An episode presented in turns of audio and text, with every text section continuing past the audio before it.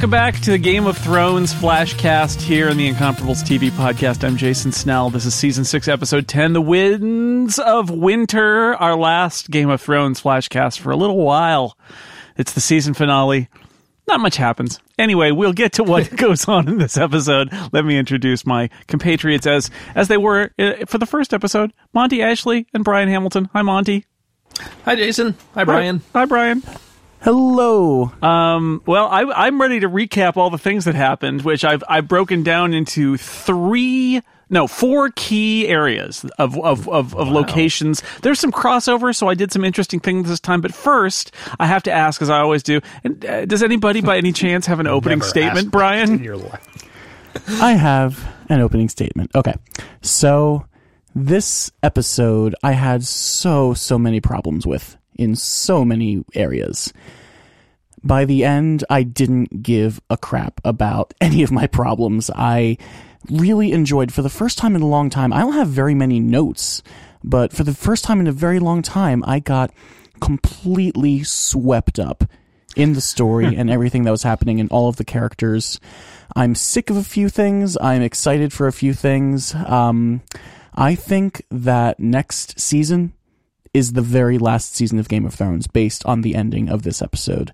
And being able to finally be swept up and enjoying every single element of the episode for what it was, despite a few problems that I had, I was very excited to finally feel hmm. part of a honest to goodness fandom for the first time in about a year and a half or so. Hmm. Well, it definitely gets the you, you get the sense. I'm sure we'll get into this. You get the sense that the, we are we are moving into the final act here. I think the producers have said that, that there are going to be 13 episodes left, and it sounds like they're going to break it up over a couple of years. So it's not going to be one season, but th- we are running out of time. They this is this is we are we are moving to the end game of this show, as far as I can tell. I mean, it certainly feels that way. I, I agree with you there. I want to give this episode. I wish this episode was like a big um, stuffed animal or something because I want to give it a big hug. I loved it. That's my little spoiler alert. I loved almost everything in it. Uh, and then there were a couple of things where I kind of chuckled. Um, even some of the things where people died and I was sad that they died, I kind of liked how they went out. But I suppose we'll get there. Monty, do you have reflections on opening statements? I will have a closing statement. I'm switching it up. Oh, okay. All right. Well, everybody can look forward to that then. Uh, okay, so I, like I said, I got four big kind of areas that I want to cover in terms of the storyline. I guess actually five ish. Um, well, we'll say four. I'm gonna roll. I'm gonna roll something in there because that's what I'm gonna do. Um, uh, it's it's complex because we had a lot of crossover movement of characters here that does not happen very often in Game of Thrones, although I suspect it's about to. So let's start off with the by far the most important set of scenes, by which I mean single scene in the entire episode, which is Sam uh, and Sam girl. and Gilly went to Oldtown. we got to see they have an obelisk in Oldtown. Uh, there is bureaucracy. The the maesters. go figure. The maesters are kind of uh, these gray bureaucratic types who don't take to irregularities. I would never have guessed. They have very specific letter handing off. Uh, like uh, rituals. Like uh, you, mu- you yeah. must you must you must be able to your arm must be able to reach this point to become a maester. Apparently, That guy represents email protocols. If your certificates are not up to code, no. yes, That was- Mr. IMAP. That was Mr. IMAP. I like it. Uh, he consults a book. Sam gives him the letter, and uh, that's pretty funny that he's got the whole book there. And he's like, "It says here that uh, Jeor Mormont is in charge at the wall." And I'm like, "Well, he died, but uh, Jon Jon Snow took over for him." He says, "But you've also got uh, Maester Aemon is there," and it's like, "Well, he also died, but that's why they sent me, and that's why I'm here. This is very irregular." And and I like Sam says, "Well, I suppose life is irregular." Ha ha ha! It's like, no, no, no. We don't do that here. We don't joke about things here at the, the, the Citadel. yeah. It's not irregular here. It's irregular out there. That's right. That's the problem. That's what we're, we're trying to fix here. But I did like that. That it's like, you know, yes, this is why I'm here. Surely this is not, this has happened before where people have died and, and then you, other people have been sent. But nope, nope. It seems very No, we just never that got would around to sending the Ravens. Hmm. Well, things were happening there. But the Archmaester will, will uh, make all those decisions for, I was for excited him. by that. because I think this is the first we've heard that there's an archmaester. Yeah. We know there's maesters and grandmaesters, Mm-hmm. But archmaesters. Somebody's in charge of the maesters, apparently, at Oldtown. Who Town. maesters the maester? Interesting. But in the meantime, even though I'm suspicious and you're very irregular, please, please enjoy our library. um, but not no women and children in the library, please. Uh, it- it's okay. I'll, I'll be back soon. Don't worry. Bye, Gilly. Bye. I, I will be back soon. Yeah, just wait here in the lobby as I walk into a room full of more books than I've ever even imagined could exist in my entire life, says Sam the bookworm, as we see a giant giant he, he's he's amazed by one set of stacks and then he emerges into the center and there's just a huge room full of many many many many stacks of books and that's Yeah. that's it that's that's this whole thing that's all we get I find Sam's plot very boring, but if they wanted to have several more hours set in that library room, I would not complain. I guess looking at it now, I realize that the the plot here with with Sam really is um, Sam's going to go and learn stuff about the White Walkers. That's that's this is the research part, so that he can come back later and say, "Here's what we need to do." That's sort of his purpose, as far as I can tell right now. He could have done that off screen. Well, I I mean they they sent him off. We had we we got that kind of interesting character bit with his awful family, and then we get this one little scene. So I mean, in some ways, this is as close. He's right on the edge of the screen. He's not quite off, but he's pretty close to off. This is, and I, I question whether we will see a whole lot of his. I mean, are we really going to have adventures in in Citadel Research with Sam? I don't think that's going to happen. I don't think we're going to get a lot. But They fit him into a fairly packed season finale that went 12 minutes over the hour. So, Well, I to mean- somebody making the plans. So you're suggesting Sam's story should be more stuff. like a web. This is like a web exclusive. Like Sam's research is, should be like a web show, four minutes every week where Sam is looking things up in books. Just you know, we'll see him later. That's what they invented webisodes for. Yeah, I guess so. The Um, only note I have for this yep. is this was a nice break in the action. Yeah, it did serve that purpose exactly. because it, it could have been last week, right? I, I, Oh, exactly. because it really is just Sam finds that there are lots of books. Got it. Got it. Um, that I wish the the summary for this episode was like literally Sam arrives at Oldtown. like what else happens in this episode? Nothing much. It's really all about Sam. Okay, so we've got th- three more kind of buckets here. We've got the uh, the marine bucket. We've got the uh, the Winterfell bucket, and we've got a sort of King's Landing bucket. And they're not quite exactly that. What about Riverrun? Is Yeah, that in the Riverrun is- I think I think Riverrun is in the King's Landing bucket. We could say it's like a Lannister bucket, and you'll need a la- a bucket to. A lot of the people in King's Landing are And you what could about, carry in a uh, bucket. What about North of the Wall slash Back in Time bucket? I think that's in the uh, Winterfell. I think that's in the Jon Snow bucket. See, you'll see, you'll discover as I go that I'm going to Oh, weave these right. things together. Just to have some faith. So we're going to start, even though even though Tyrion has none, we're going to start with King's Landing. Let's hit it in King's Landing. Um, there is trial. The trial prep is finally going on, uh, including uh, Maester Pycelle. Uh, he's involved. They're getting ready. That we see them in the King's Landing. I, I thought that the way this starts, the scene starts, is um, Um, this first scene is really cool. There's a lot of silence. There there are some Yeah. music. There's some very quiet music in a few parts, but there's a lot of silence and there's very little dialogue. And I really liked that it was just this anticipation, like everything's getting ready, bad things are going to happen, you know. But right now, it's sort of like that calm before the storm, and you can you can feel it in just the way this. I mean, I think this episode technically was brilliant, kind of on all fronts. But I really, this is something I really liked is the the quietness of this first scene. See, Yeah, I I- disagree. I, was really hoping that. Uh, fir- so first of all, we get a getting ready sequence, which you Yes, very rarely yeah. see in a TV show like this, which was kind of cool. And what were they getting ready for? The trial. I was like, huh, okay. We've been building up to this trial this entire time, but I honestly don't expect much to happen because he's either going to confess and oh, yeah, get yeah. banished, or he's just going to keep standing by. Well, you've jumped to conclusions about how the High Sparrow r- runs trials. I would. I don't want to skip past the getting ready sequence because I'm with Jason. I really liked that. I- yeah. Like that was where I was happy to be taking a breath from the frantic battle scene of the last episode to where I'm expecting some kind of. I was going to say fireworks. I wasn't expecting literal fireworks at the trial, and just a moment where you see how long it takes everybody to get ready. it, this isn't why I liked it, but I did like that it reminded me of the opening sequence of Dangerous Liaisons. It's the Where it's the- Everybody is putting on their symbolic armor hmm. and their public facing image. it's the anticipation that gets me too because we know Yeah. like the High Sparrow knows what he's going to do, Margaery knows what she's going to do, Cersei knows what sh what she's going to do, you know maybe Tommen knows what he's going to do. Um, but it- like everybody's got an idea of what's going to happen, but only one thing is actually going to happen. What's that going to be? We know something big is going to happen.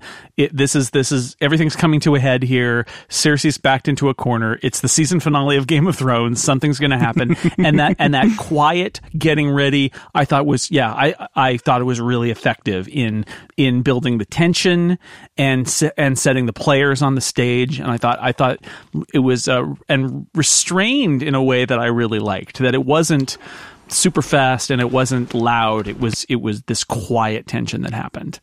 But let me clarify. I loved the opening, but I didn't feel like what we were about to get warranted that kind of space and that kind of tension and that kind of anticipation until it did. and looking turns back, out- I really Well, that's what I liked about it is that they spent so much time getting ready.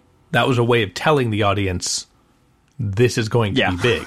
this, this is going to matter. Like i instead of rushing from high point to high point the way this show sometimes does, because it only has 13 hours per season to get through. 10, hmm. 10. Yeah, true. Right, right. Ten. Yeah. we we got time to see. Like it was 15 minutes before anything happened, Right. Which is amazing on a show, especially on an episode where as much happened as it did. Right. Uh, so finally, things do happen here. Though we get we get uh, Loras. He confesses. He says, "Yes, I did all these things. I I, I laid with men, including the traitor Renly Baratheon. Uh, you know, I, I I lied. I did all these terrible things. Uh, I confess. I want to. I, I throw myself on the mercy of the gods. I will. I'll give up my name and my and my lordship and all of those things. They carve the star in his, into his forehead." He agrees to never father children, which Yeah. honestly I don't think he was planning on or, doing anyway. or marry, which again, well, he might have done it like for legal purposes, but was not. He was not his jam, right? Um, They carved the thing into his forehead, which was so pain. Oh no! Oh, Loras. I couldn't handle it in Inglourious Basterds. I couldn't handle it now. And uh, you know, Margaery is obviously very upset, and later she comes up and, and says, "You said you were not going to do that," and he's like, You mutilated him. and and, well, she and wasn't that upset in this scene. Like she was calming their father down, saying, Right. faith is the way. This bite Yeah. the bullet. We're going to get through this, and we're all going to leave." Yeah, should just just let it let it go. Um, meanwhile, we cut we cut in, and the mountain the mountain is coming. So they they've been telling Tommen that he he's gonna that things are getting ready. There's that person who keeps coming and saying, "Yep, it's going on. It's still going on. You might want to get over there." And he finally gets uh gets ready to go. And uh, the mountain comes and basically says, "Nope," you know, basically stops him. And you're not going. Cersei's not going to go to her trial. She's not interested. Um, and so it's, it's this interesting impasse, which one once again Cersei is sort of refusing to play the High Sparrow's game. Uh, and um, and then what we see uh, it, it very quickly we see uh, a bunch of things that happen that are are kind of around uh, the uh, uh, around mad scientist Qyburn. We see some of the kids who we know are Varys's little birds. The kids who are the spies are, are spotted. Lancel Lannister follows one of them sort of down into a into a cellar so that we've got a viewpoint character who can explain what's about to happen. That's really why it happens, but it's still it's okay. It's kind of creepy and interesting why that's happening. Meanwhile, also uh, Pycelle is uh, is given his walking papers because for some reason he isn't at the Sept, so they've got to find another way to get rid of him. So, but for Qyburn's very regretful of it. I'm sorry, but sometimes we have to murder. Um, murder our uh, old people uh, mercilessly in order to replace them with new people. Apparently, he gives a little nice little speech. The old must be put to rest before we can usher in the new. Um, little bird also sta- stabs uh, Lancel, and he's laying on the ground. And Lancel looks up and discovers that down here in this in this crypt beneath the uh, the sept of Baelor, there are barrels and barrels and barrels and barrels of wildfire, like the stuff that was stored away for uh, The for, Blackwater. for the Blackwater Yeah. uh, by the Mad King, and that has been referenced, I think, earlier this year. Uh, there's a candle, or there are candles that are burning down into the wildfire as a time delay fuse.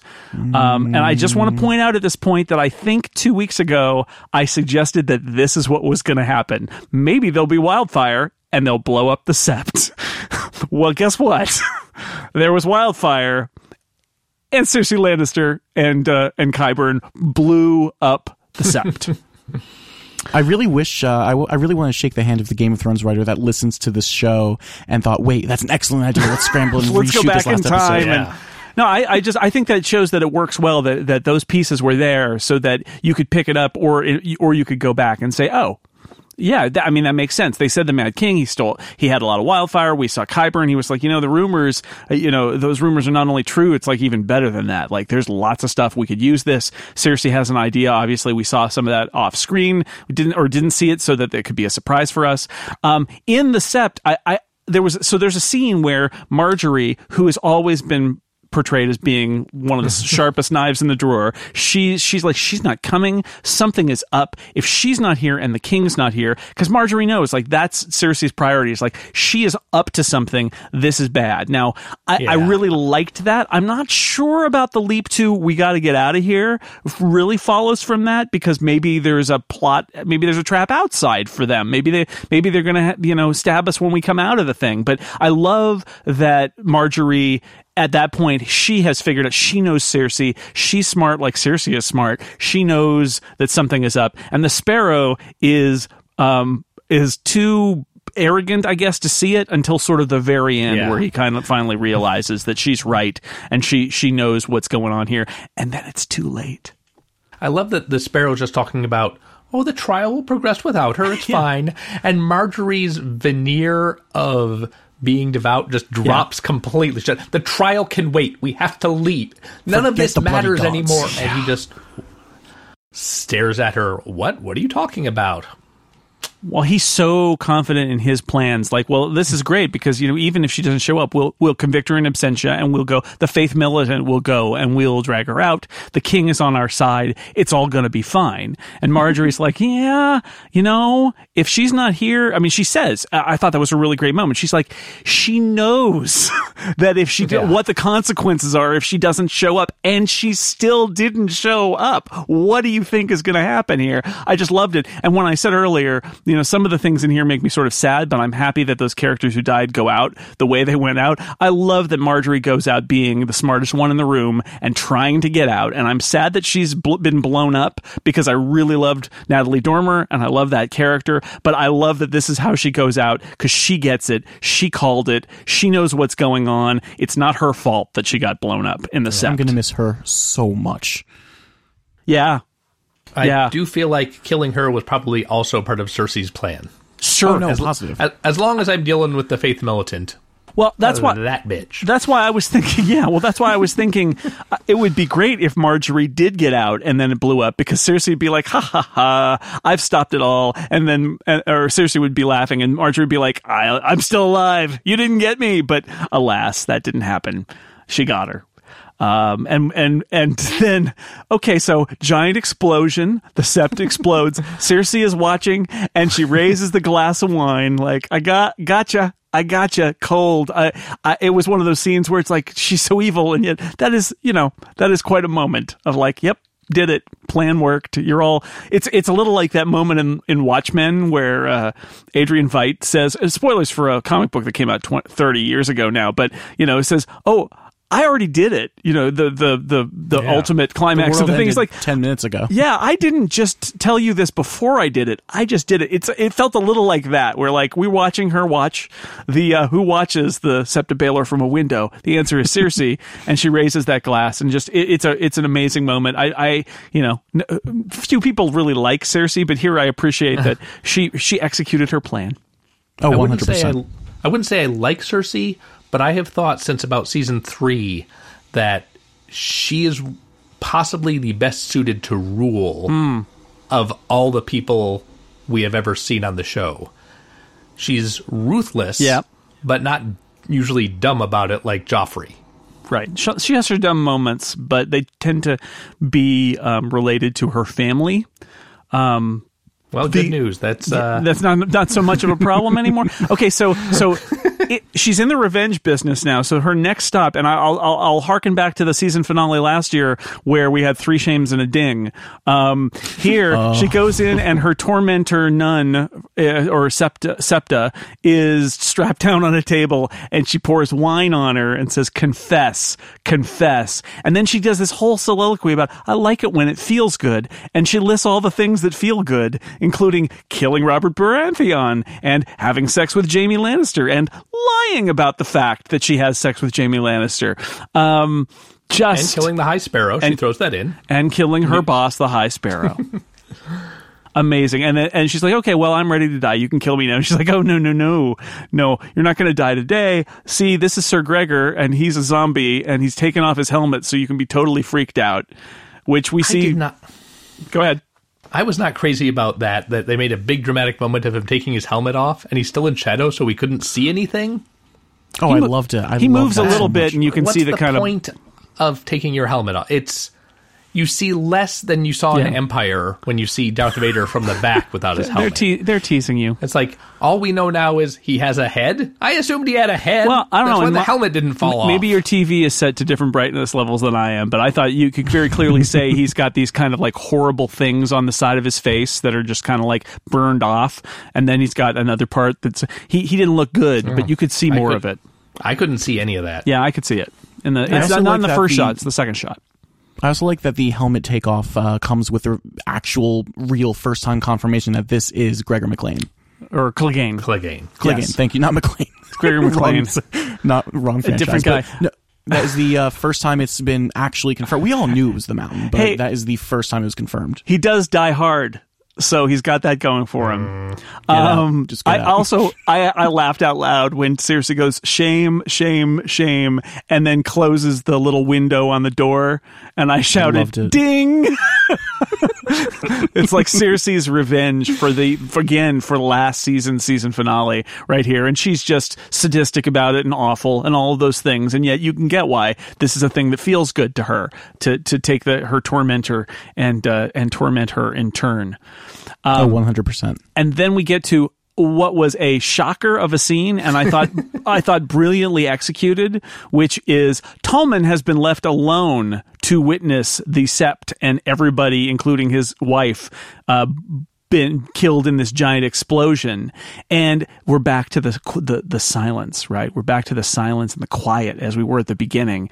And he he's sitting there watching this and he takes his crown off and walks away and you're like okay Game of Thrones does not linger on shots. I they know, would have cut right? away, but they didn't. I was Well, like, I what thought- the hell's going to happen? I thought, well, I- it's it's poetic because it's the open window, and you get a, a chance to look out at King's Landing and see the aftermath of the giant explosion.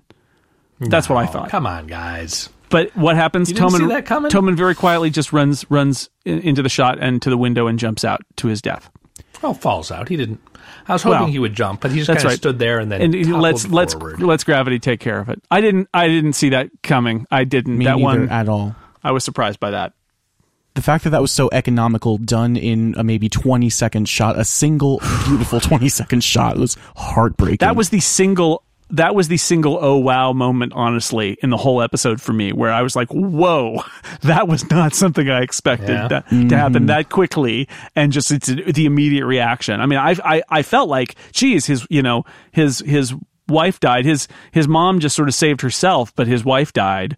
And you know he he was a new convert to this religion and all of that. But uh yeah yeah he just jumps out the window. To which I want to raise the question: What the hell did Cersei expect blowing up everyone that he cares about? That's not everyone he cares about. He's supposed to be loyal to his mother. Right. But I think at this point she has learned from her experience with Joffrey, where if the kid won't listen, then she can't stand around and wait for him because her she's had two king sons now and neither of them have really done what she wanted them to do. right At this point Cersei is out of both kids and patience. So something that one of the something that the producers said in the little extra extra you know clip after the show is over. I don't know if you guys saw that, but I watched that, and and I thought I, they were making this point, and I think it's a good point. Is is Cersei could have been with her son. and she chose not to be. She chose to gloat on her own and then go torment the nun. And what they said is, look, if she was with her son, she probably could have talked him down, but she was busy with other stuff and let her son do that. And that is like, you know, that's again, Cersei cares a lot about being a mother, but this is again Cersei being a bad mother who's Well, I- I Terrible don't know that she cares that much about being a mother at this point. Yeah, maybe she not. has a brief scene later on where she just says, "Oh well, yeah, burn his body, Burn his the body." ashes on the sept." yeah, like which again Like, is dog more that little topic because I have something very intense to say about. Well, not intense. I have something to Well, say about that once she ascends to the throne. Well, we're, we're okay. So so uh, they Well, see, I- she I- sees the body and she says, "Burn him and bury the ashes with a sept once." Which I re- I read is not only Monty. Did did I read that is not particularly? I mean, at this point, her heart may be just her heart may be so hardened by the all the deaths that she doesn't. You know, she's she's enabled unable to deal with this uh, emotionally at all. But you know, her one gesture for her dead son is basically an fu to the High Sparrow. It's like put it, you know, put put his ashes in the sept. Well, I I think she just decided she's no longer living for her children. She's Yeah. not handing things off to the next generation. Nope. I'm unclear on. Well, okay, let's. We're gonna. We'll. We'll get there. Uh, I'll, I'll bookmark that along with Brian's bookmark. um. So. So here's the thing. So many bookmarks. What is this? A choose your own adventure it- book? it is. It is. You, you bookmark those? That's cheating, Monty. Come on. Multiple bookmarks. Okay. Uh, You gotta so, go back multiple So we're going to swerve a little bit and we're going to go to Riverrun because there's some stuff that kind of links back up at the end to the last scene in King's Landing. So let's go to Riverrun where Jaime Lannister is hanging out with with Walder Frey. Um, there's a there's a girl serving girl there who who gives some meaningful looks to Jaime, which leads to hilarious line from Bronn who is with him, which is God, you don't even have to do anything, and they just they just love you. um, and and Jaime to counter that, and I wrote down here, this is Barney from How I Met Your Mother. He literally does the Have you met Bronn to the other two women there, which I guess would be part of the Bronn code call out to How I Met Your Mother. anyway, Oh, I missed that um, show. he introduces he introduces the two other ladies who are not the first girl, but the two other ladies to Bronn, and Bronn's like, I don't even know if I'm in, a, in the mood. Oh, oh well. You What the know, heck, I am. Of Because course. that's Jaime's only way to get Bronn to stop poking at him. Yeah, it's just like here, have some girls, and it's like Bronn. It's Bronn. Of course, he's going to be like, all right, okay, we're we're doing this, okay. Uh, but I again, any use of Bronn is a good use of Bronn, as far as I'm concerned. He is great, and that was hilarious. So did Bronn go off with both of those ladies? yes. I think so. And is one of those ladies the lady we're going to see in a later Riverrun no, scene? 'Cause no, that the raises all sorts of no. questions. The first girl who looks at Jaime is the girl who we come back to later. Okay. These but the uh, two that Yeah, the one who prompts Bronn to be like, "Geez, they're all looking at you." Uh, uh, Though that girl, that server girl, is looking at him very carefully, uh, and we'll see her again.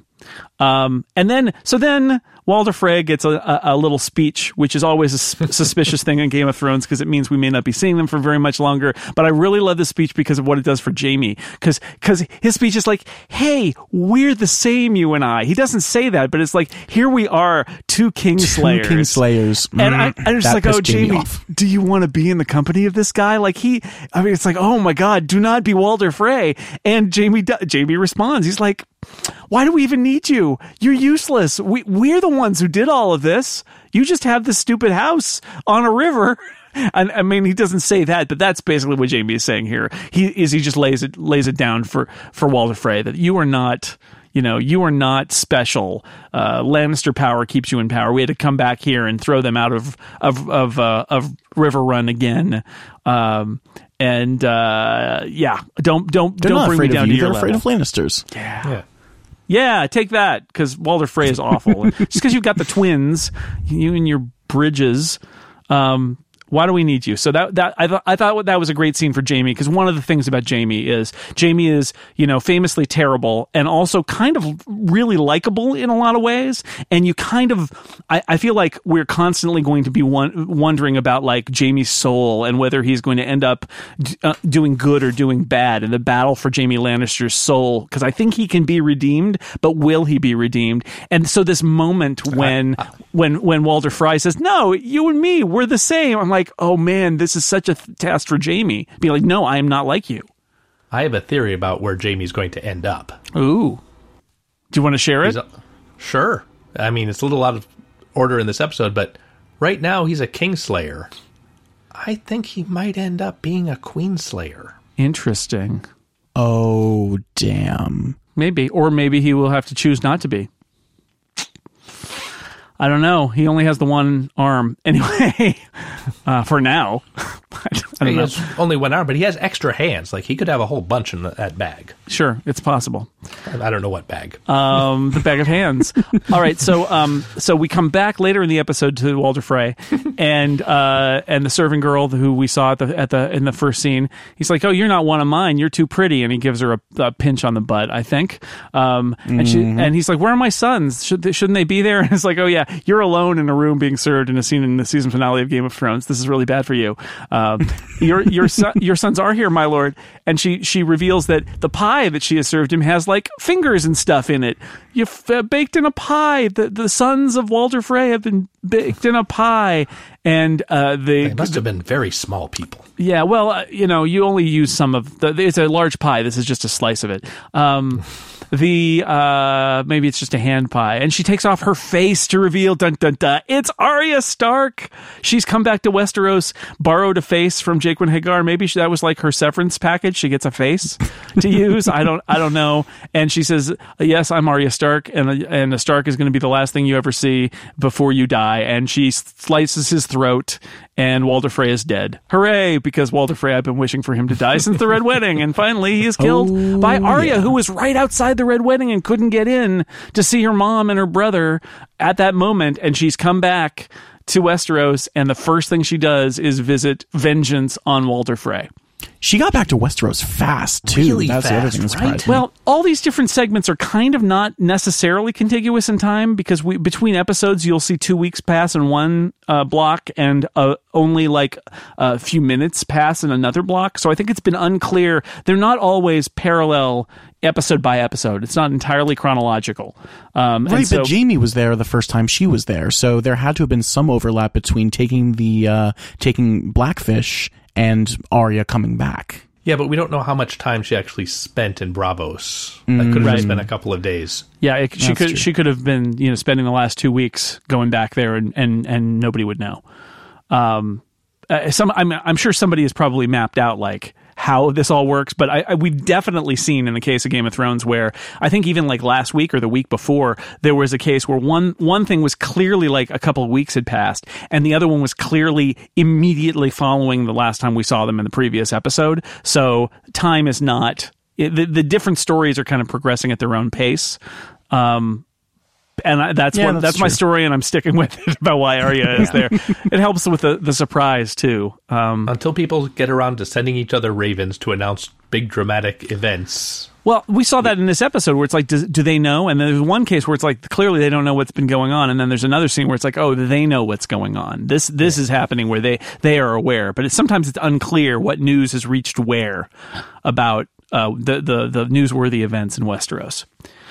Um, anyway, so Arya kills Walder Frey. He was terrible. Um, behind the red wedding, the Freys were stupid, and now uh, they're dead. That was one of like six scenes that I felt could have been the last scene of the season, and I would have been Oh, totally yeah. satisfied. I know it was so. I think I clapped. I think I think I clapped when when he Walder Frey first appears. Uh, in fact, when they showed the, in the in the preview previews, the previously on Game of Thrones, they showed a block with Walder Frey, and I said to Lauren, um, "You know, I like David Bradley, but he must die. right? Like, must do it, die. do it." And uh, they did it, so that was made me happy.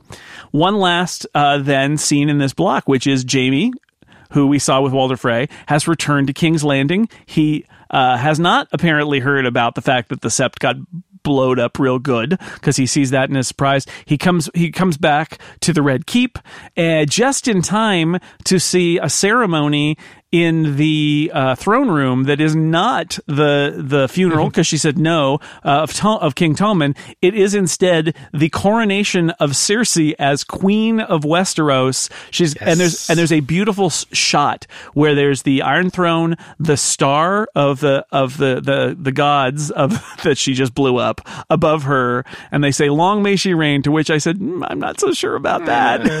but the so I guess Cersei's the queen. Brian, your bookmark. You want to talk about it now? I wanted to talk about the flip between Cersei as mother and Cersei as ruler. And we talked about this a little bit earlier, but this is the moment immediately where I thought, no, she is 110% cold blooded ruler at this point. If she doesn't care about Tommen's funeral and all she wants, well, not that all she wants, but here we have her sitting on the throne without much remorse, or at least a very, very good remorse poker face. And we already talked about that at this point, she's not passing anything on to another generation. But when did that flip happen? Before she decided to blow up the uh, sept or after? Because again, what did she expect Tommen to f- run back to his mother and say, I, I regret everything. I'm glad that you're here. Or maybe not suicide, but at the very least, some kind of you know, freak out or I- I- resignation. I feel like that I would- moment where where he pledges his um, devotion to the high the High Sparrow is the moment Yeah. where she's like, "I've lost him. That's it. I'm going to do what I need to do now." where he exiles her. And let me suggest something.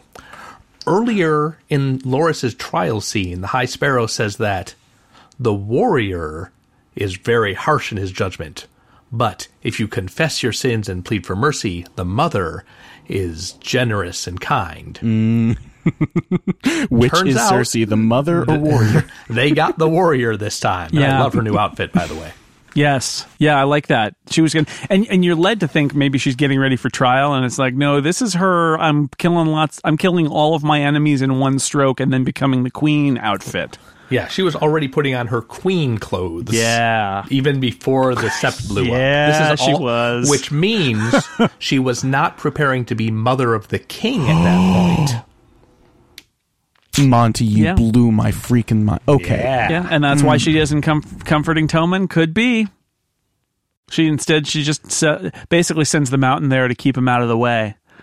Um, I mean, maybe she has a Jesus contingency. If he doesn't kill, if she doesn't kill, if he doesn't kill himself, she probably is going to immediately, basically, like take him back and make sure that she, he's under her thumb and does what he says. Like, look, everybody else is dead, but I'm here and I'm going to be in charge. But it doesn't matter. He's dead. Okay, well, I'm just going to do it myself then. I know. She, I'm not going to have to. I mean, think about it too. Cersei, although she's made some bad decisions, um, she sh- her frustration has always been that she puts herself in in positions of power, but she has to rely on men and mm-hmm. boys who are not reliable, not dependable, and shut her out. And this is how she prevents that: is she's just in charge. I'm just going to be in charge mm. now. Yeah.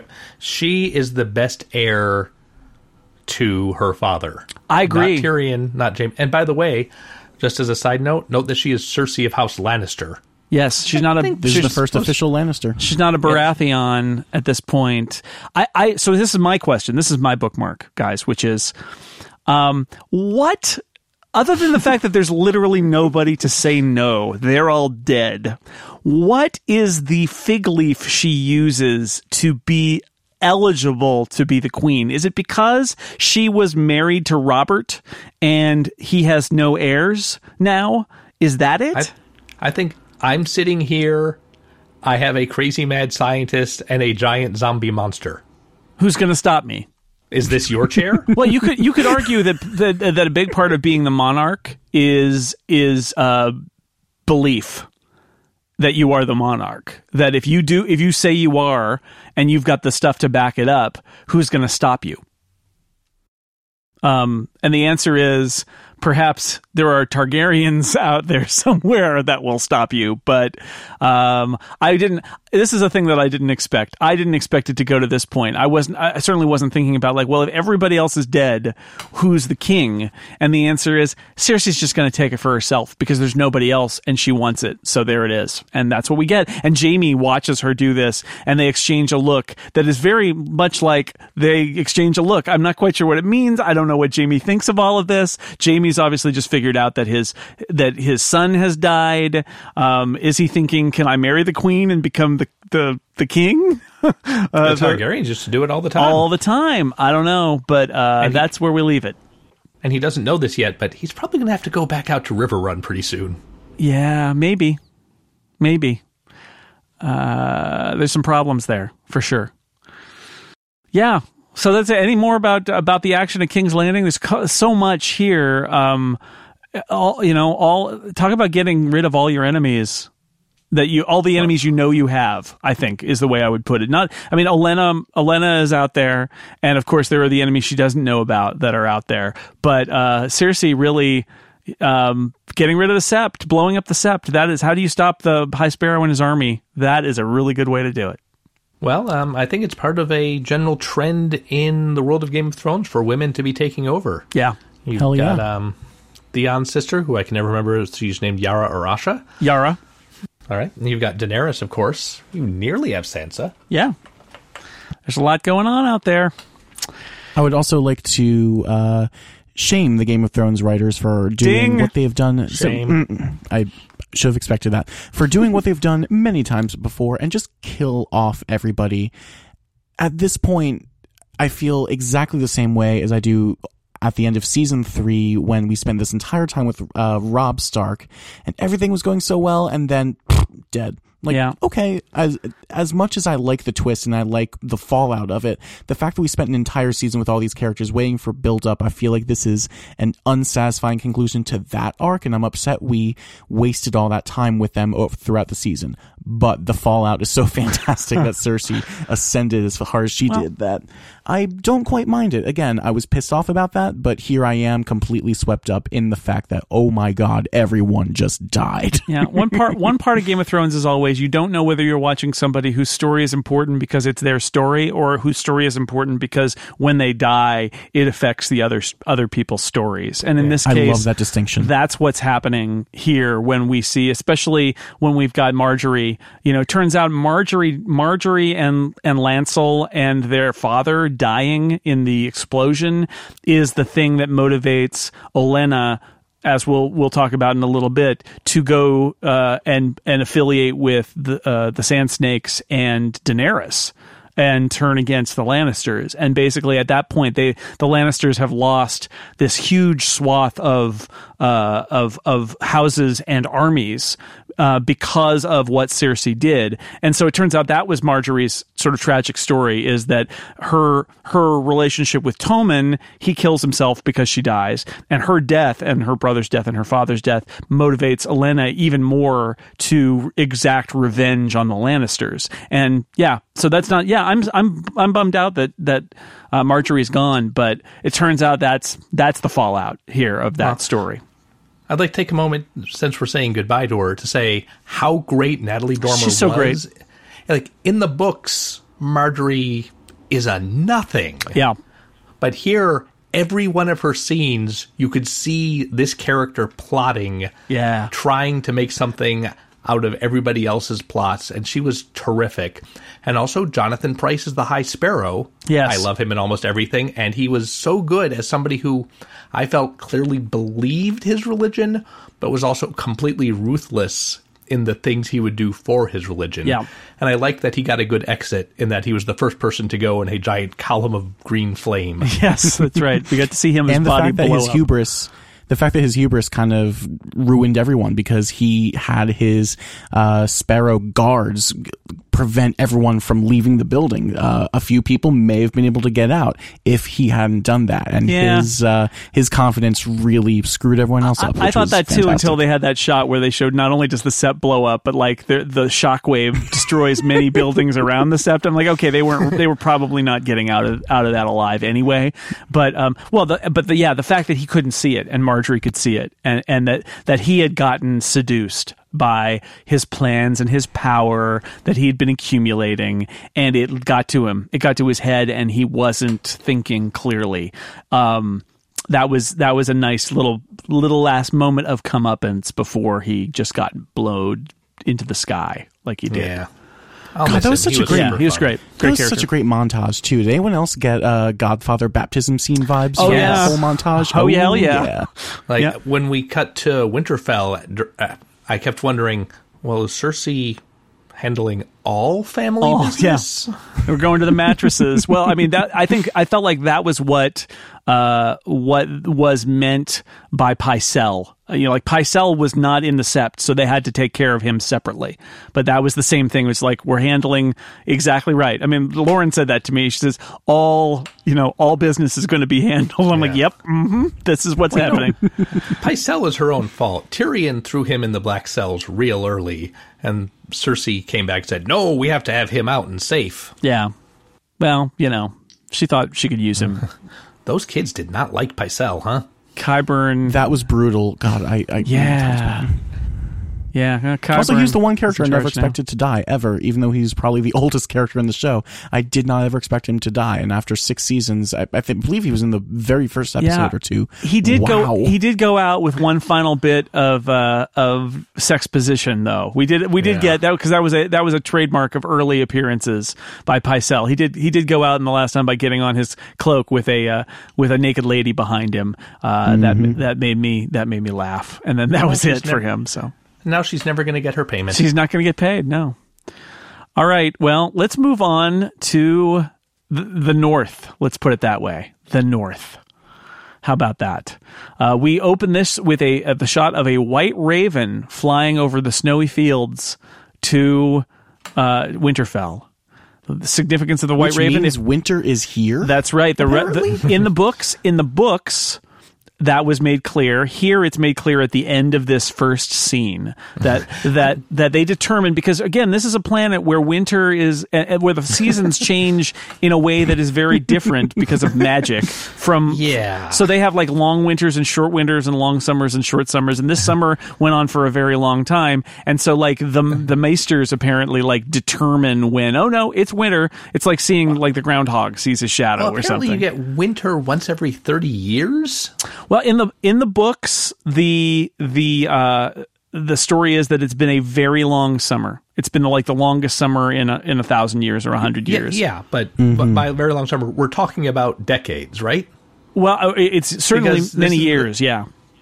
And so, first of all, I don't understand that, and I that really has always felt to me like just a weird detail George R. R. Martin threw in and never well thought about how it would actually work. The theory the theory is that the the messed up seasons on this planet, this this realm that this takes place on, and again, this is I've spent a lot of time on the Game of Thrones wiki, so just take it with us with a grain of salt. But the theory is, and George R. R. Martin has said as much that the when when uh, the Doom of Valyria happened, which is you know entire advanced magical society, the most advanced society that's ever been on this planet, and they blew themselves up with magic, and that since then things have been really messed up. The seasons are out of whack. They come and go differently at different paces. Uh, the you know the, the the magic waxed and waned over time. So that's that's the idea here. Is what if essentially what if there was a world where the seasons were variable and and the story here is that this is why the White Walkers are coming. Is that this is going to be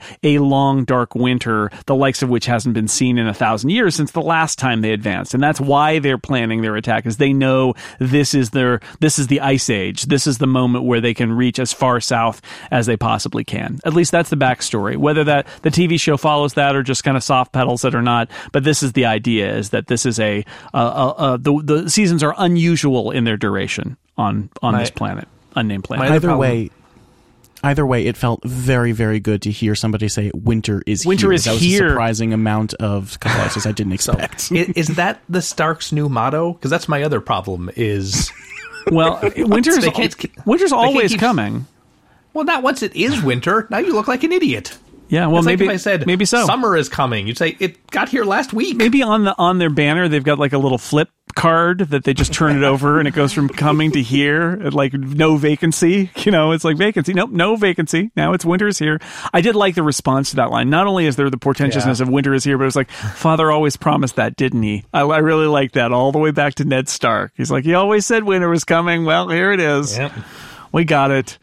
All right, so um, uh, uh, they're at the dinner table in in uh, in in uh, that that Jon grew up in in Winterfell. Um, and we get that final we finally we get the confrontation that we've been waiting for and that we saw last week when the onion knight found the toy that he gave to princess shireen uh, melisandre and the onion knight. Um, and he demands that she explain what went on in front of Jon Snow. And she says yes I you know that was the princess Shireen's and we burned her at the stake because the lord told us to and Onion Knight is unsparing. He's like, first off, if he commands you to burn children, your lord is evil. I love that girl like mhm. she was my own. What good did it do? Because everybody died. They all died anyway. And this is the moment where I turned to Lauren and I said, the Onion Knight is my favorite character in Game of Thrones. I it love didn't him. even work, lady. Come I on. know, and I, I just love it. I love that girl like she was my own. And we know he's lost his sons. He lost his sons in the Battle of the Blackwater. We know they had a special relationship. She taught him how to read, and and he didn't realize until last episode or the episode before that that this had happened and that they that she hadn't died in a battle or anything like that. That she had been burned before the battle. And I just I loved his fury at her and uh, I and I like what Jon says in response, which is basically like I'm gonna I'm gonna if you get out of here now, I won't kill you, but if I see you again, I will kill you because that's not cool. And he he you know and he knows he he has faith in in the Onion Knight. He really does. To which the Onion Knight replies, "If I see you again, I will kill you myself." I will kill you myself. Well, that's what Daenerys said to Daario, and that didn't stick very well. No. So maybe they're just kidding. but I, I did I love the scene. It was a long time coming. Um, it was a good good use of the Onion Knight, and I think good also in showing the strength of the Onion Knight and Jon.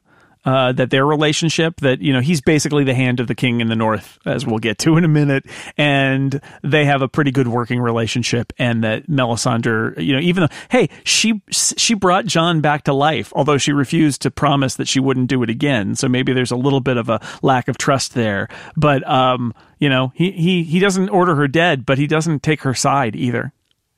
He's not playing the games that Stannis did, right? Where he's like, "Oh well, the Lord said it was okay, then I guess it's okay." Jon's like, "Nope, no, Well, maybe out." she should have seduced him the way she did with Stannis. maybe so. We know Jon likes redheads. That's true. That's true. Um, Cut right. to Melisandre uh, galloping away on a horse, to which Yeah. uh, Jon and Sansa are watching and have a really sweet little conversation. They do. They do. But it. Oh, About who gets the big bedroom. yeah. He's like, no, no, you for you. She's like, oh, but you'll always be a Stark to me. Um, but but it does come up the the whole trust issue that we've had the last few episodes, which is she didn't tell him about Littlefinger. He do- she says I should have told you about that, and Jon doesn't does her a favor, I guess, and doesn't say, well, yeah, if I had known they were coming, we wouldn't have attacked right away, and all those guys wouldn't have died. but you know, Yeah. Water under the bridge, I guess. But we need to trust each other because winter is here. Um, it, it is it is a nice moment. They they are you know for for characters who basically had no scenes together before this year since season one. Uh, they have um, they have built a nice little relationship here. That and that she does trust him and considers him uh, her brother and and I like that we see several times here. It's like he, he's a Stark. It's like doesn't matter that he's a bastard. He's a Stark. I'm not. I'm not sure they had any seeds together in season one. I'm not. Well, I mean, they must have been like present in in Winterfell No. together, but I don't know if In the we- castle, yes, but Sansa spent the first couple episodes in her room knitting. right. That's true. Maybe and then not. he went off to the wall. So a lot of this is just us assuming, and it's working. Like Yes. they feel like people who grew up together. Agreed. They really do, yeah. But uh, yeah. So so um, next scene in this vicinity is at the Godswood. Uh, which I was very happy to see the Godswood appear again. Oh, by the way, the uh, direwolf is on Winter, Winterfell in the opening credits this time. Flayed Man is gone. I checked. Oh, I oh, I didn't Good catch job. that. Nice. Um, uh, so Littlefinger, we've been asking this season. We've asked it several times. What's Littlefinger's big plan? What's his big plan? The answer is his big plan is to be Photo printing technology, to be the king and sit on the Iron Throne with Sansa by his side. That is his big plan. He is thinking big. He wants to be the king of Westeros. He wants to Yeah, win the Game of that- Thrones. He says every move he makes is to advance his vision of him on the Iron Throne with Sansa Stark next to him. Yeah. So that's why he gave Sansa Stark to Ramsay Bolton because you got to figure there's at least a 40% chance of him torturing her to death, right? Yeah. Well, I mean, he did say me on the Iron Throne first, Yeah. and you by my side second, and to her face, right? Fair. and then leans in for a kiss, to which Sansa says, Talk to the hand. Mm, That's right. She gives him the she gives him the push off, and then as she's walking away, he says, "You, my love." Mm, creepy are the future of House Stark, saying essentially, you know, Jon is a bastard. It doesn't matter. You're the one that, that, that everybody's going to consider legitimate here, which is that's how it's supposed to work. But um, you know, maybe things will be a little bit different. Uh, our next scene that I'm going to wrap in here is at the wall. Uncle Benjen leaves Bran and Meera to to spent seasons looking for this guy, and he just bounces right away. yeah, well, he can't. He explains. I think this may be important later. That while the wall stands, it is it is made with lots of special magics, and the death cannot pass the wall. Which means for the army to to uh, get through into the rest of Westeros, the army of the dead, they will need to destroy the wall. I think perhaps that's important because they're obviously going to try to do that, uh, but that means he can't cross. Uh, and bookmark that, Jason. I think we should bookmark that. It's just it's it's blinking out there. It's it's but that so that's important fact. So he has to leave them there. Um, but there are these though those trees, the heart trees, just like at Winterfell, are there. And so Bran does his mind meld thing with the tree, and we get the rest. Finally, we get the rest of the flashback with with uh, Ned going up to the tower and seeing his sister Lyanna, who who uh, says, "Promise me, Ned," and whispers something in his ear that is his name is murmur murmur murmur murmur, and uh, gives have him the to ba- protect him. and you have to protect him and to give him the baby and the uh, and he looks at the baby and then we do a cut to Jon's face. cuts. It, it is, and this is the fulfillment of all of the fan theories out there, which is when Ned came back from the war with a baby and said it was his and that it was a bastard and didn't want to explain any more about it, and and he said to Jon famously, "I'll tell you about your mother when I get back." wah wah. Sorry about that. After I buy that boat that I'm going to spend my retirement Mm-hmm. on. um, he's just three days away. So Bran now knows the truth, which is now that everybody's starting to say, "Hey, Jon, you're a Stark." Regardless, um, Bran now knows the truth, which is Jon Snow is incontrovertibly the child of Lyanna Stark and Rhaegar Targaryen, which means that Jon is not just a Stark, he's a Targaryen, the Targaryen blood, the dragon riders. He's related directly to Daenerys. Isn't that interesting? Isn't that interesting? Quite. Yes, I think I think it is. I guess. I think we talked about this once before, but I want to ask you again, Jason. I want to ask you again, Jason.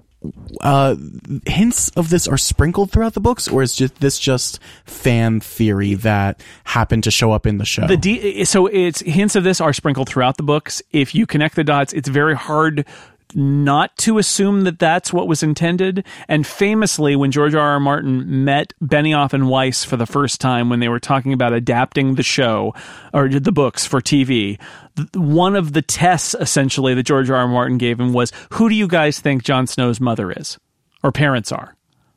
or he said mother is right because it's supposedly it's it's Yeah. Ned, and uh, by all accounts, their response was, "Oh, it's it's it's it's Lyanna and Rhaegar and Rhaegar Targaryens," and and that was so it's it's been one of those things that it's been a fan theory mostly in that it's connecting the dots, but the dots were very clearly in the shape of this in the books. It's very it's very clear from that like the timelines. It's that it's that thing where where if you just read the books you don't notice it. But if you completely study the books and make giant wikis about it then you start to see the timeline and it starts to make sense. And that and and this is the first confirmation from any text that says yes that is absolutely it what the fans thought all along I had a uh, little statement prepared about how fan culture can influence the work itself, but turns out, I guess that isn't the case. Well, you I, I think if fan culture were going to influence this work, it would have been Martin changing his mind because he didn't want people to be right. Right. I think so, but I think in this case, Jon being a descendant of the Targaryens is probably important for the end game. Just thinking, maybe. Uh, with Maybe the, Ice and Fire. There's a song somewhere in there. Song It- of it's Ice nice and Fire. that he is half Stark, so all those dopes Well- who will shortly be. Oh, Well, go he, ahead. he was half Stark anyway, right? Because he was supposedly Ned's bastard. But now, is he legit? I mean, I think I think the suggestion again, a fan suggestion, is that the one of the reasons that that Rhaegar Targaryen ran off with her, and this was not said in the in the flashback here, but one of the theories is because the story is that he he kidnapped her and raped her, and the fan theory is that that's not true. They were being married off to other people, and they were in love, and they ran off to be together. And, and secretly married. So and he's secret, not even a bastard. and secretly married. In which case, not only is he not a bastard, at that point he's not a Stark. He's a he's a full fledged Targaryen. If that's the case, which is also really interesting because that means he too is uh, in line for the Iron Throne officially, not just because people think he's cool. which which takes us to our next scene, which is. Uh, Jon, you know, winter has come. The war is not over. The true enemy is bringing the storm with them. He's trying to get these people who like want to go back. Hey, look, we got what we got. Uh, Winterfell under control. We're going to go back to our homes now. And Jon's like, no, no, I need you. The war isn't over. The real enemy is coming, and it's not going great until young Lady Mormont stands up and gives another killer speech where she's like, uh, you know, this is the guy. He's the king in the north. You know, we're gonna follow him. He, you know, we believe in him. And she gets the ball rolling, and then at that point, we see all these different guys. We see Glover. Who we talked about a couple weeks ago, who, who was like, "I'm not going to stand for you," and I just in my notes, I'm like, "That guy." you leave Tim McInnerny alone. But they they uh, but he was like Glover, stupid Glover. But now here it's like bend the knee, put up the sword, king in the north. We got another king in the north declaration that happens. Uh, I like the line which which was Lady Mormont speaks harshly and truly, like about like you you were a traitor to the to the north and and you're jerks. And he's like, all right, you got me. We didn't come when you called, but I I please forgive me and I pledge my allegiance to Jon. So Jon is declared by acclamation because I guess that's how it works in the North. He is now the king in the North, bastard or not. He's the king in the North, like his brother Robb. excuse me, we're not entirely sure how many times you said King in the North, and we need at least 25 chants in King a of row the North. before Well, you're I, the King of the I North. did. I, I did wonder as they're chanting it and they're cutting around, and there have been many comedy routines about this, which is at what point does that die down? How does it work? Is it kind of awkward? Nobody really wants to stop chanting it, but you can't chant it forever. So does Jon finally like do a TV talk show host thing at the beginning of a monologue? He's like, no, no, thank you, thank you. That's enough King of the North, thank you. Or does does it just sort of awkwardly die out into silence, and then Jon Yeah. goes, thanks, everybody. We, I, we don't know. It's just we just cut away. But how does that? as can't possibly- still happening. It could still be King of the North, and then the White Walkers come and kill them all. And, and we see uh, Sansa and Littlefinger share a look, which to me kind of like the Cersei Jaime look Yes. in uh, King's Landing. We'll determine what that means later. Right now, it is just significant.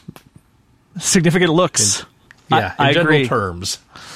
I agree. That's how, that's how I read it too. I I kind of wanted it to be like him giving her the glare of like you could you could have asserted yourself as the leader here, um, and you didn't, and like you got me. That Jon, you know, she wanted Jon to do this, and and he wanted her to to to be more assertive, maybe. But I don't know. I mean, I, I think she's still. I, the way I took it is she's still the lord of of Winterfell essentially, and Jon is going to do his King in the North thing, which is to raise the armies and fight the darkness, and he's not going to be hanging around at Winterfell anyway. So that's why he's hmm. got her, you know, in charge. But I don't, I don't know. But yes, you're. It could be anything. It's meaningful looks. Littlefinger intensifies. Yes. Okay, um, Uh, h- his direwolf's still alive, right? Jon's. Yeah. Yeah, yeah, All right. yeah. Ghost. I feel like we probably should have seen him in the last couple episodes. He's around. C- Okay. CGI budget was not, not up for it, but he's around. Ghost. I'm sure Ghost is around. Okay. Unless he's still at the wall, but I th- I would imagine he would have come with him. I don't know. Maybe not. Maybe not during the battle. Maybe he was still up at the wall hunting. Maybe he'll find Bran. That'd be nice. I don't know. Uh, okay, Meereen. We're going to go across the, the narrow sea to Meereen. The ships are nearly ready. Uh, d- uh, this is Daario Naharis, uh, uh, Cer- Cersei's boyfriend. Um, he's like, the ships are ready. We I can't wait to go to Westeros. I'm really looking forward to seeing it. And she's like, no, but, but, but, but, wait, not so fast, Mr. Mercenary Daario Naharis. Beardy McBoyfriend, you're not going to Westeros. You will stay here and keep the peace, which I really like because I, I had that thought last week, which is if Daenerys leaves, won't like new masters just come and wreck Slaver's Bay? But she has a plan. She's like, no, you and your guys are going to stay here and follow my orders, and the people are going to elect leaders, and we're going to try to have like stability. And by the way, it's called Dragon Bay now because there are no more slavers. this is what I, like that. this is what I command. And he's really mad, and there's a sort of sort of a sweet thing where he kind of like kneels. He's like, "No, but I love you, and I want to come with you, and it, w it'll be hmm. awesome." And like, and and she's like, "Nope, this is what I command. In Westeros, I might need to be married. I can't bring a lover." And he's like, "But I could be your mistress, basically." And she's like, "You don't want that." I want to be a boy toy so bad. I- and then and then he figures it out. Then he's like, "Oh, Tyrion told you this, didn't he?" Yeah, he's right. it's like I, I thought it was a really nice moment because you can see it when Daario's like, "Okay, you got me. Yeah, I, I see it." And like he and at that point he realizes it's not gonna she's not gonna change her, her mind. She is giving him this important job to do, and that it does make sense even though he doesn't like it. And he's like, "All right, I'm not angry. I'm full of self pity. Who could follow you?" And she's like, "A great number, I'd imagine," which is such a great line in the Bay of Dragons. A great number is is what will be required. Plus, you know, he's Johnny Handsome, so he'll be able to get a great number, Yeah. but but he'll also need a great number to drown his sorrows and not being able to have Daenerys anymore. Um, but I like I like that. As not a big fan of Daario, I thought this was a really nice scene that he he shows genuine affection for her, and then also understands that moment where he's like, okay, I, I see why why this isn't going to happen, and I, I like that a lot. Do you think Cersei's going to be mad that it didn't occur to her to rename King's Landing to Queen's Landing? It's a good question. Um, Well, I had that moment later. Uh, this is God. This is really embarrassing. I had this moment a few minutes later when uh, Daenerys names Tyrion Hand of the Queen, and I thought, wait, oh my God, that's a Hand of the Hand- Kingpin. What's what's she gonna call it if there's no king, but she's a woman? Oh, and then she said Just- Hand of the it's Queen. Queen. We have a like, word for that. It's the Queen, yeah." I'm so embarrassed. It took me so long to come up. maybe with the that phrase. opening shot of season seven, Monty, will be a sign that that uh, that they nail up on "Welcome to King's Landing" Yes. sign. It's just Queen's Landing under new management. it's like, Like crude, crudely hand painted Yep. letters? I would love that. they just nail it on right over the other one. So like at I the city really- limits, with next to the sign that they got a Kiwanis and a Elks Yeah. Elks Lodge. Yeah, I really liked uh, her putting trust in Tyrion and naming him the Hand. yeah. It was a little undercut when I remembered he'd already been the Hand of a King. But he had it taken away, right? He he Yeah. he he was there under this those uh uh you know difficult circumstances. He did a great job, and then basically for no good reason they took it away from him because they he they didn't consider him. It's because he kept slapping the king in the worthy. face. Well, that's true. Well, that was with good reason. Again, good reason. Uh, so the this Daenerys Tyrion scene, right? yeah. remember how excited we were like when they got a scene together last year and all that this is such a these two characters that we built up all of this time with and this is just a this is a great scene where Daenerys gets to talk to him in a way that she can't talk to almost anybody else, if not anybody else, as a trusted advisor, um, and that and Tyrion gets to be who he is and do what he's good at, and not have any of the baggage that's weighed him down for his entire life. And he's still Tyrion Lannister, and she is still Daenerys Targaryen, but they when they're talking, you you know, so many of the things like they get to be who they are i feel like in this scene. And they're talking about business here but it's just i thought it was really great that just to see these characters interact like this. Yeah. brian you still out there I have so little to say about this scene other than the fact that it was fantastic and I really Okay. enjoyed it. all right But no, I have re- very little to not say. ev- not everything needs analysis although we try but Somewhere around here, Daenerys said, I'm just impatient to get on with it. And I wrote down, You said it, sister. yeah that's right it's been six seasons uh 60 episodes we're we are we are ready so the things i wrote down in here i love the i'm terrible at consoling from Tyrion. He's really bad at it. He's trying, but he's like, I, I yeah, I, I'm not any good at it. Um, and and then this is Tyrion speaking. I feel like for everybody uh, who watches the show, he says, "So this is really happening." Yep. Are you afraid? And she's like, Yeah. and he's like, Well, you're in the great game now. Um, and and that leads to what Mondi was referring to. She says, I, I just wrote down all this dialogue because it was so great. She says, "You know what really frightens me? I said goodbye to a man who loves me, and I felt nothing but impatient because I want to make this work."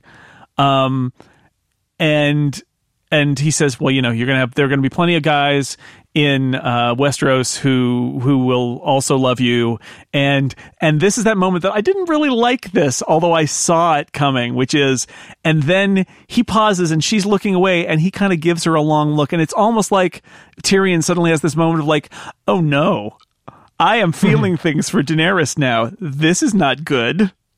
Um, but at the same time, I feel like is that a little crack in in in his hardened heart where he's never going to feel anything ever again? It's like maybe so, but it's no, but don't. It's Daenerys. Just keep it keep it cool, man. Keep it cool.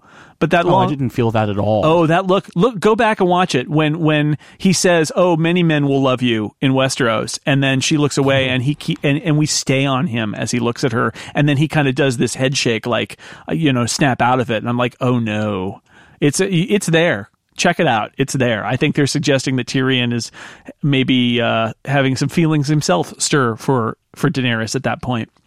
Challenge accepted. um, Also, Snell. also, I love that the scene takes place with him standing on a step because you have a bunch of really nice two shots where they're Yeah. looking in each other's eyes, which very rarely happens with Tyrion. You get a lot of scenes where he's sitting in a chair and they have big, you know, long shots of the room and then a bunch of one shots. But here, you know, uh, Emilia Clarke is not that big. She's kind of tiny. And then he's on a step and they get to look in each other's eyes and it's really great. It really helps that scene that they're, that they're right there looking at each other's eyes as they talk about this stuff. She says, you've completely failed to console me. It's great. Hilarious. Uh, cause Tyrion's really bad at that.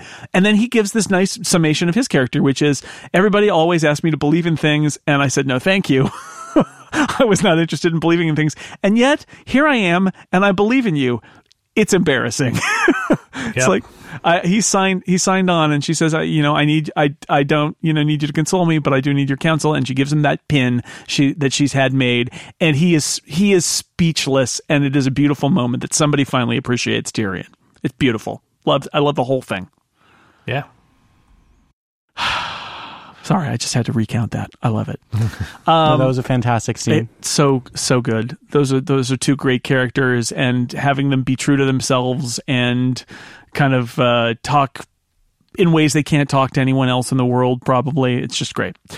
Um, okay, so now we go to one of my least favorite locations in Game of Thrones, which is Dorne. It looks nice. It does Go on look- vacation It's beautiful. Yeah, well, it's in Spain. It's sunny. It's warm. It's beautiful. They got uh, the sand snakes are there. They're beautiful. They may kill you. They may poison you, but they're beautiful. we got next to no sand snakes this season. I am so pissed off about that. They were in episode one and episode ten. I'm happy about it because I thought Dorne was really boring. So I'm happy Dorne was about it. boring, but they were great. Yeah, they're great, but they they just are just kicking around Dorne, killing people. Um, But we get them. We get them here. Uh, Lady Olenna has gone to Dorne. The sand the sand snakes are doing their sand snake business. To which Lady Olenna says, "Do shut up, dear. Let Yeah. the grown ups talk." The the exact quote is, "Do shut up, dear. Anything from you? No. Good. Let the grown women speak." there we go.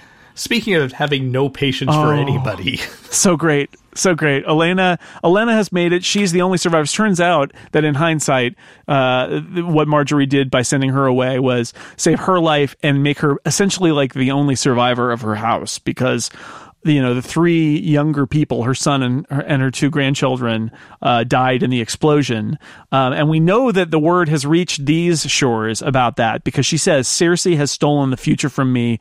Survival is not what i'm after now. And and uh and uh, the the lady who was what the sister of Dr. Bashir from Deep Space Nine, who assassinated him. uh, complicated. I know it's yes, it's time and space. Uh, she says, "Oh, you're right, you're right. I didn't I didn't phrase that correctly. It is not survival I offer. It is vengeance."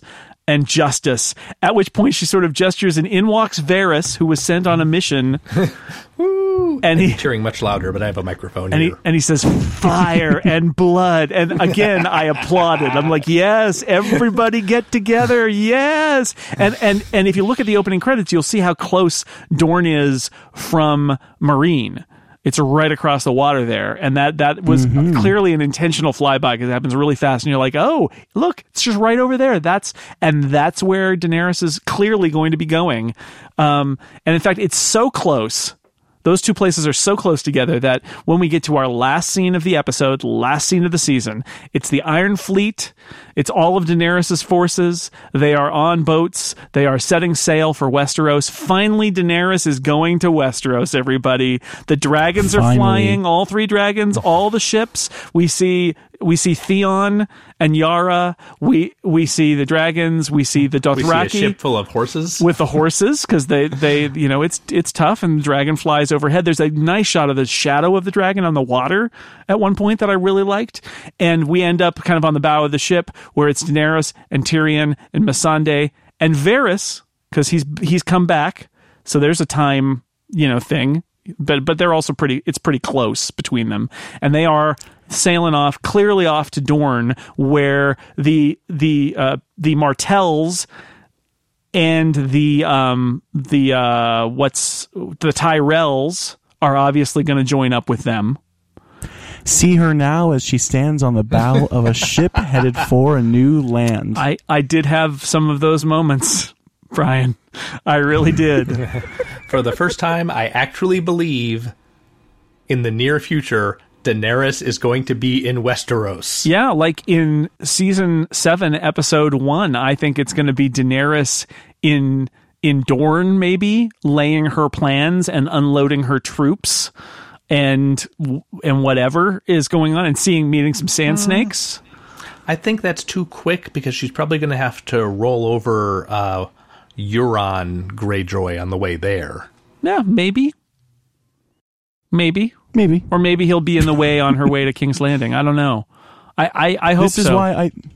This is why I think that season seven is going to be the last season because they've been teasing this out so long to the point where they wrote into the show, "Oh wow, so this is finally happening, Yeah. right?" Like the fact that because we all know once she gets to Westeros, nothing is going to survive. So- She's going to dominate. I know. Well, I mean, that's long, long live the queen. They say to Cersei, and I'm like, yeah, I think she's going to get burned up by a dragon. I think that's what's going to happen there. But um, the I, I think the the thing is there are the two stories here. There is there is Daenerys wanting to take over Westeros, but there's also Jon trying to rally people in the north and further south to protect against the White Walkers. And so I think you know we've got these two stories. It actually reminds me a little bit about Babylon Five, where they had the like Shadow of Orlon War, and when all that was over, they had the they had the Earth Civil War, and it was like, oh yeah, we're done, yay, we we we, we what what is it? Uh, uh, the it's in Hamilton. It's like we won, yay! And it's like, but no, now there's now there's this whole other battle to fight. So I feel like, I mean, they said there's 13 episodes worth, so it's not that many more than a full season. But there's a extra complexity there because Daenerys is going to have to establish in Westeros and figure out what her plan is. Jon is doing stuff, and then what are the Lannisters doing? And again, White Walkers. I imagine that bad things are going to happen up at the wall too. That's going to impact all of this now that winter is here. But it's great. I'm looking forward to it, and I love that Daenerys has finally set sail. Boy, it really did seem like that was never going to happen, didn't it? Mm-hmm. Not until she'd captured every individual city on her other continent. and lost it, and gone for a walk in the wilderness, and then come back and regained it again and again. So yeah. So overall, I mean, like I said, I, I I would give this episode a big hug. I thought it was a really great ending. I also think that like tonally, um, something that we said in the despair of season five and how dark and awful it got at times was, you know. In traditional storytelling, you have that low point and then things start to go on the upswing. And boy, I hoped there was an upswing because it was so dark and awful and, and just, just difficult. And, you know, this season was the upswing and this episode is a whole lot of upswing. It's just like stuff is happening. There were lots of moments to cheer about. Just, I just had that moment of like, wow, what a contrast from how miserable everybody was uh, when we were watching the last few episodes a year ago. I attribute a lot of that to the fact that we are free from the books now. The pacing Yeah. is so much more different. yeah, I think you're right. I have a theory about the pacing. Ooh, another Pacing, theory. go. Yes, Monty's theories. I'm going to miss these theories, Monty. I'm going to And miss my them. theory is this: TV viewers expect something to happen every hour, whereas book readers will read 1,500 pages and say, "Huh." Sure expected something to happen there, but I'll tune in again for the next book just in case something happens then. Mm-hmm.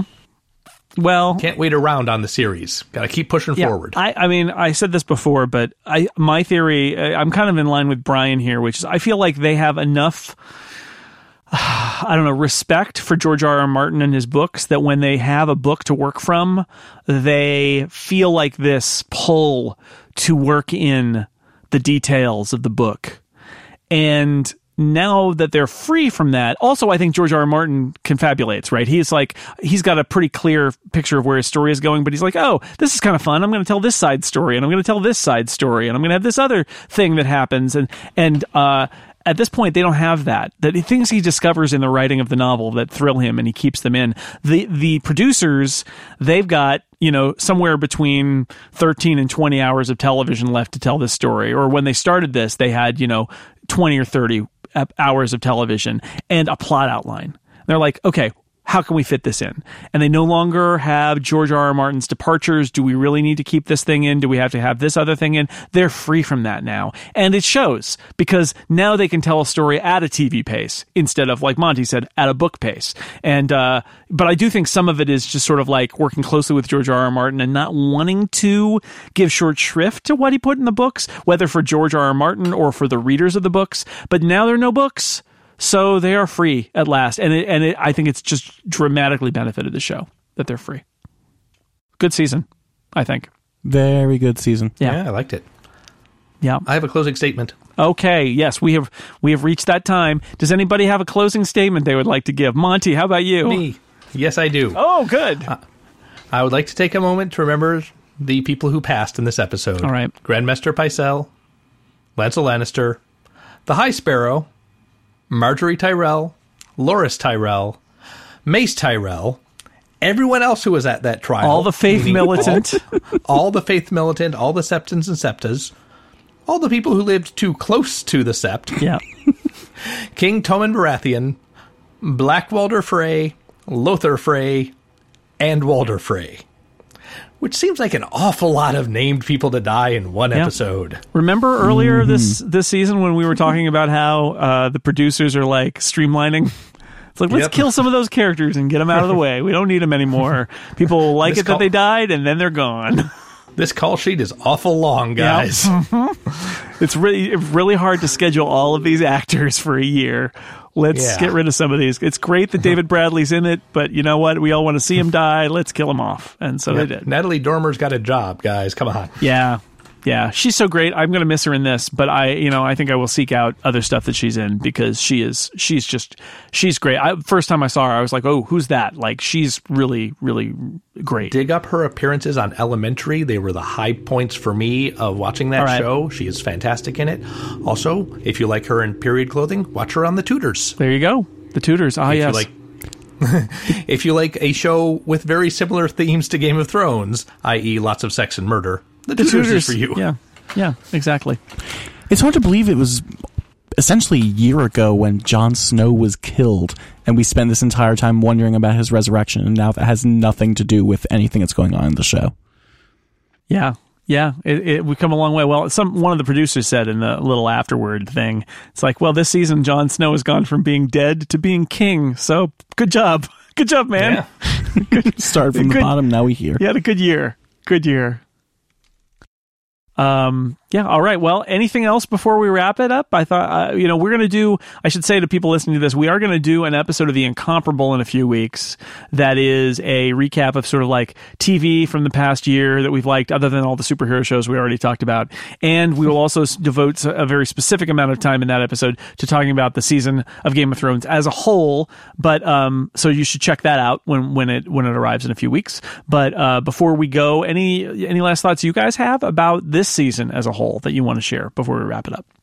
I enjoyed it more than last season. Hmm. Like I'm Last season, I spent the off season thinking I didn't really enjoy that. Do I want to come back? Yeah. Now I'm really looking forward to season seven. Let's get on with it. So, great job, show. when we started this season, Monty, I, I remember you saying to me, "This might be it for me. This this season might be it for me." Like it was on notice. Yeah. This might There was be a the lot of talk in the Slack and on Twitter about people who had jumped off last year or may or may not have wanted to jump back on this year. And I've got to say, almost everyone I've talked to is really glad they stuck through this season. I think that, that this is one of the difficulties of um, telling a story strung out over all of this time is that you know I, I really do believe this is this is classic plot structure of you everything gets really dark and bad for your characters and then there's an upswing as you head for the end of the show. And uh, the problem is when you're in it it just feels dark and awful and why oh god why you know why continue? Yeah. but if you stuck with it this season a lot of great uh, stuff happened on the upswing playing you know off of the terrible things that happened and reacting to them. But you had to get here to appreciate it that's the trick all right well thanks to everybody out there it has been great to get the feedback even the people who point out that we are idiots for not knowing the name of that character who appeared four years ago in one scene uh we Thanks, guys. we, we Turns out it was Smalljon Umber. yeah, it turns out. Who knew?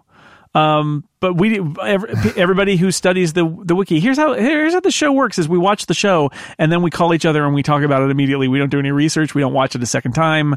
Th- that's not how it works. So, uh, but we we appreciate not people. how it works. That's not how it works. We appreciate. The uh, we appreciate people listening. I've heard from a lot of people who say things like they like to listen to this on their Monday morning commute after they watched Game of Thrones the night before. It's really great to hear that. We do stay up late on a Sunday night. It does make us tired on a Monday morning, but I'm glad that people out there listen to it and like it. And we'll be back in a year for an unspecified number of episodes in season seven of Game of Thrones. Uh, but until then, I want to thank my erstwhile compatriots. Erstwhile, is that the right thing to say? My compatriots in this Brotherhood Without Banners. Brian Hamilton, thank you so much for being on the Game of Thrones podcast this year. Always a ton of fun. Always one of my favorite things to do podcast wise, and always one of my favorite reasons to stay up late. And I'm glad that you were not made miserable by the content this time so much. so that's a bonus, little bonus. And Monty Ashley, of course, thank you as well.